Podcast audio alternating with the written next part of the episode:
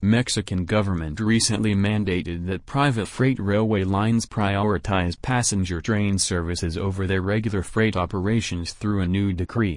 The recent decree requires the main private railway operators in Mexico to submit plans by January 15 for providing passenger services.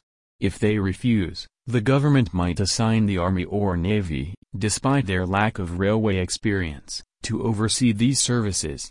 Presently, Mexican railways primarily handle freight, with only a few tourist train services operating in specific regions like the Copper Canyon and Jalisco's tequila producing area. The Mexican government aims to introduce four shorter intercity routes for passenger trains, utilizing tracks typically reserved for freight transportation.